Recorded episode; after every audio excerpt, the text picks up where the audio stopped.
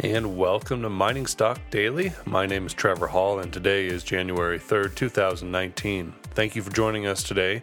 Here's what you need to know out of the mining and mineral exploration markets. The GDX ETF closed trading on New Year's Eve up 2.37%. Through December 31st close, the GDX has risen 20% since hitting a 52 week low close of $17.57 on September 11, 2018. In popular parlance, GDX is now in a bull market. GDX also appears to be consolidating a series of bullish closes above its 200 DMA. The bull market in the mining shares that started in January 2016 peaked in August of that year.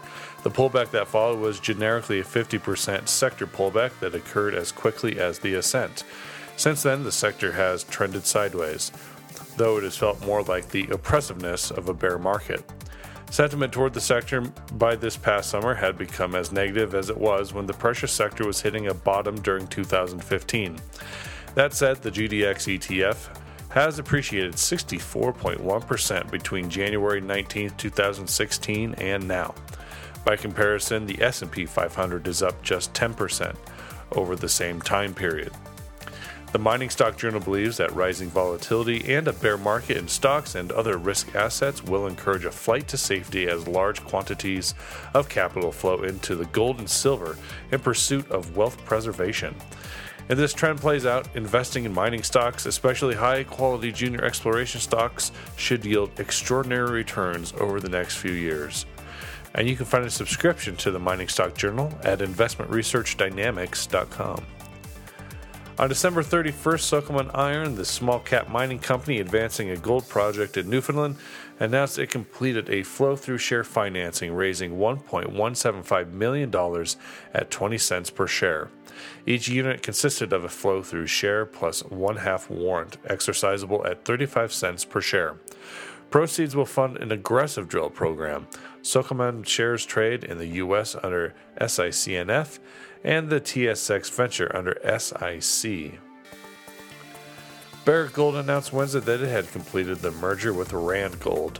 The new company will still be known as Barrick and will continue to trade on the NYSE and TSX under the symbol ABX.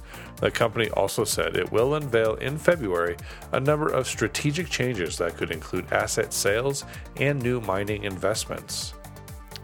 And this morning, Honey Badger Exploration announced the company did receive an exploration permit for its Thunder Bay Silver Cobalt project. The company said the 2018 drilling program identified priority silver and cobalt targets on the Beaver Silver property, and they will target the near surface cobalt mineralization, where the company previously reported 0.26% cobalt over 10.8 meters.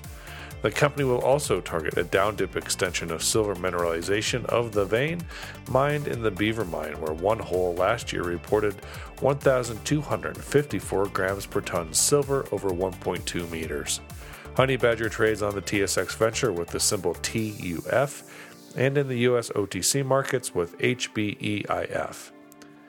And that's it for today here on Mining Stock Daily. Be sure to tune in tomorrow when we run an interview with David Erfle, the junior miner junkie, about his current outlook on silver and gold.